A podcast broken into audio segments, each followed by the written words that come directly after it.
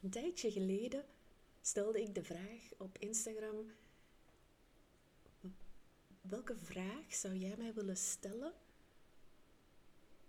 die ik kan bespreken in een van de podcastafleveringen?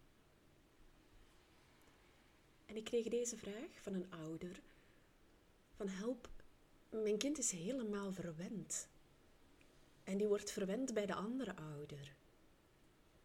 En ik vind dat heel lastig bij mij thuis, omdat hij zich dan verwend gedraagt. Wat moet ik daar nu mee? Daar wil ik het met jou over hebben in deze aflevering. Welkom bij de Straffe Ouders na de Scheiding podcast. Ik ben Anne en ik help ouders die in een complexe scheiding zijn terechtgekomen en waarbij dat de communicatie met de andere ouder ja, um, op de klippen loopt. Ik weet niet of dat is een uitdrukking is. Um, waarbij dat de communicatie met de andere ouder ja, een lawine is. Een lawine aan gedoe, stress, spanning. Dat is nog zacht uitgedrukt. En ik help deze ouders om rust te vinden, om houvast te vinden Zoals bijvoorbeeld ook in deze aflevering.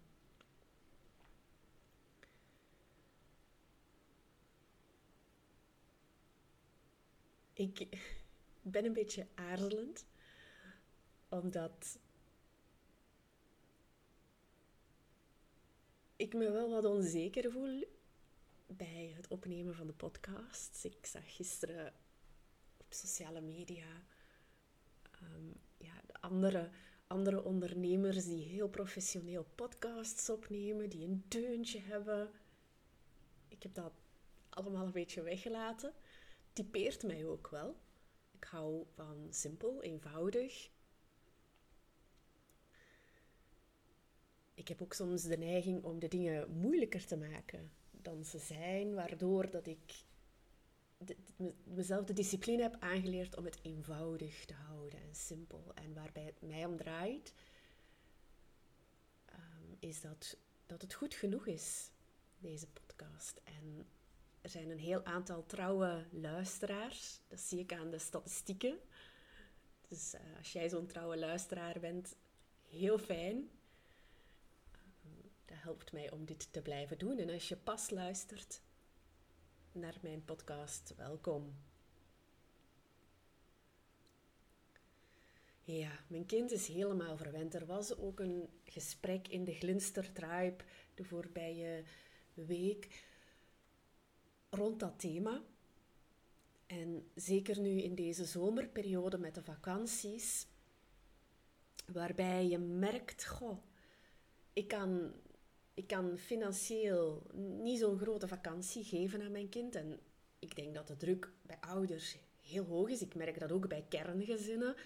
Om je kinderen uh, op vakantie uh, te, een vakantie te geven. En daarmee bedoel ik niet een vakantie, een staycation, maar een, een vakantie in het buitenland. En ik merk ook bij kinderen die grote druk van vliegvakanties. En wanneer dat ze zelf geen vliegvakantie hebben gehad, dat ze zich dan anders voelen dan de andere kinderen. Dus er zit een enorme druk in de samenleving om op vakantie te gaan. En misschien speelt de corona daar ook wel wat mee, dat we twee jaar heel weinig op vakantie zijn kunnen gaan. En het speelt ook mee bij ouders in een complexe scheiding na de scheiding komen er heel wat veranderingen op jou af, waaronder ook financiële veranderingen. En je moet het waarschijnlijk met minder doen dan daarvoor. Maar misschien de andere ouder niet. En dat de andere ouder ja, luxe vakanties kan geven aan jouw kinderen. En dat jij dan voelt van, hmm, ik schiet tekort bij mijn kind, want ik kan zo'n vakantie niet geven. En is mijn kind dan niet liever bij de andere ouder dan bij mij als ik enkel ga kamperen of een boerderijvakantie doe of thuis blijf. of in, in België blijf? Ben ik dan minder waard als ouder? Of gaat mijn kind dan liever bij de andere ouder zijn of de andere ouder leuker vinden? Al die gedachten, die komen dan bij ouders op. En daarover ging ook het gesprek in de Glinster Tribe. Van oei, ja. En dat is eigenlijk, ja, dat is dat conflictmonster hè, dat dan komt en dan zegt van, oh, wie is hier de betere of de leukere ouder? En ouders die ik begeleid. En ik nodig jou dat ook uit om dat conflictmonster aan de kant te zetten. En gewoon jouw ding te doen als ouder. En, en dat wil ik dadelijk ook meegeven bij dat verwend gedrag. Dit gaat over een andere verwenning, over een luxe vakantie, maar waarbij telkens opnieuw dat conflictmonster daar komt. En jou doet twijfelen als ouder. Nu, ik kreeg geen uitleg, ook niet. Het was op, op Instagram via een heel korte vraagsticker.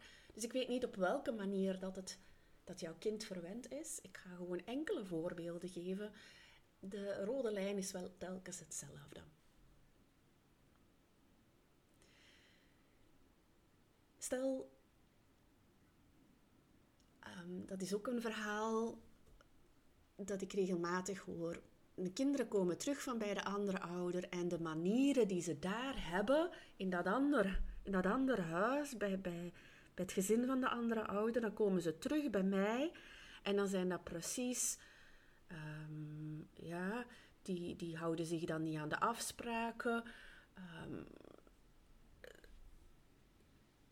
wacht, ja, hoe kan ik het concreet maken? De kinderen komen terug, ze zijn stik kapot. Ze hebben alleen maar fastfood gehad, frietjes.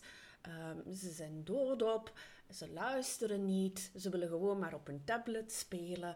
Ja, en dan dan zit ik daar en dan zeg ik nee, we gaan dit doen of dat. En dan zeggen ze ja, maar ja, daar mogen wij dat wel. Ehm, daar krijgen wij wel frietjes. Ik wil, geen, ik, wil, ik wil geen groente eten. Dus ja, dat je merkt van, goh, oei, mijn kind is verwend. En nu kom ik daar met mijn, met mijn manier van, van opvoeden. En mijn kinderen luisteren niet. Wat moet ik daar nu mee? plan A is samenwerkend co-ouderschap, dat je dan afspreekt met de andere ouder. Kijk, uh, dit gebeurt er, kunnen we daar dingen over afspreken? Ik vind dit lastig. En in samenwerkend co-ouderschap heb je vertrouwen tussen elkaar als ouders.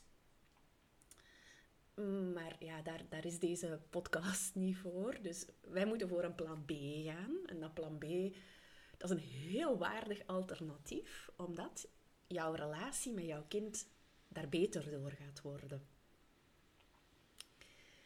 Je gaat je niet focussen op de andere ouder en hoe dat het daar gebeurt, maar je focust, want dat, dat is een straatje zonder einde. Je komt niet in dat samenwerkend co-ouderschap terecht. Dus we gaan focussen op jouw ouderschap. Wat kan jij doen met dat verwend gedrag? Dat is de sleutel. En dat gaat maken dat jouw relatie met jouw kinderen beter gaat worden. En dat wil dus zeggen, wanneer dat jij dan met dat verwend gedrag, wanneer dat, dat zich stelt in jouw gezin, dat jij daar iets mee gaat doen als ouder. En het is heel helpend dat je daar niet alleen in staat. Ik weet, veel van jullie zijn alleenstaande ouder, solo-ouder. En in een kerngezin kan je rekenen of zoek je naar steun bij elkaar als ouders om dan grenzen te stellen aan zo'n gedrag. Als alleenstaande ouder is dat veel moeilijker, omdat je alleen staat in jouw gezag, in jouw stellen van regels, in het begrenzen van dat verwend gedrag. En daarom ook dat ik met ouders leer om steun te vinden bij supporters. Dat is een heel belangrijk onderdeel bij Glinster ouders die dat doen, die dan steun vinden bij supporters, bij familie, vrienden, um, buren, mensen op de school, die, die gaan veel beter met dat verwend gedrag dan kunnen omgaan bij hun kind. En de kinderen gaan ook meer luisteren wanneer dat er supporters in de picture zijn. En ik merk hoe ouders door die complexiteit van die echtscheiding zo in de war zijn met hun ouderschap. En zo onzeker, bang, schrik, twijfel, het niet goed meer weten. Ehm, dat ze eigenlijk ja, wankel staan als ouder. En je kan misschien denken, oh, dat is niet leuk om dat te beseffen. Ik wil daar eigenlijk liever niet bij stilstaan. Maar juist door daarbij stil te staan en daarvoor te zorgen, gaat juist dat je maken dat je steviger gaat staan. Dus het vraagt eventjes om te kijken van, oké, ik wil me beter voelen als ouder. Kan ik daar stappen toe zetten? En het is geen kant-en-klare oplossing. Dus het is niet van, oké, ik doe nu dit en dat en het is geen quick fix. Het is hard werken. Maar daarom loont het ook juist. Ik was gisteren een boek aan het lezen. Oh, ik ben de titel kwijt. Um, non the pitches. Maar in dat boek, in, in het eerste hoofdstuk, werd verteld over Hercules over die, die mythe van Hercules, die heel bekend is. En ik kende die eigenlijk nog niet. Maar Hercules, die had een keuze. Die stond op een, een, een tweespoor. En aan de ene kant stond één godin en aan de andere kant stond een andere godin. En aan de ene kant stond de godin en die zei van, als je mij volgt, als je dit pad volgt, dan ga je al jouw wensen gaan vervuld zijn. Je gaat nooit gefrustreerd zijn. Je gaat succes. Je gaat rijkdom. Um, ik ga jou instant gelukkig maken. Um, zonder dat je er moeite voor moet doen. En aan de andere kant stond een andere godin en die zei: Ja, bij mij is het wat moeilijker. Je gaat ervoor moeten werken. Maar daarom ook ga je er ook juist um, gelukkiger door worden, omdat je ervoor moet werken. Dus het ging eigenlijk over de virtues uh, van het leven. En hoe dat Hercules dan die tweede godin gekozen had. Maar dat is ook precies wat ik met jou doe. Die tweede weg. Um, en die loont zo hard. Hè? Zo hard. Dus ouders die dan focussen op hun eigen ouderschap met dat verwend gedrag, die merken deze relatie met mijn kind die kan niet meer stuk. Wat wij hier aan het doen zijn, dat is ongelooflijk. Zelfs ouders die dan, waarbij het kind kiest om contact tijdelijk te verbreken met jou als ouder, zelfs ouders die dan ook blijven vertrouwen in die relatie die ze hebben met hun kind. Contact of geen contact. Juist omdat ze zich focussen op dat ouderschap, op hun eigen, eigen gezin. Dus wanneer je merkt, mijn kind is helemaal verwend.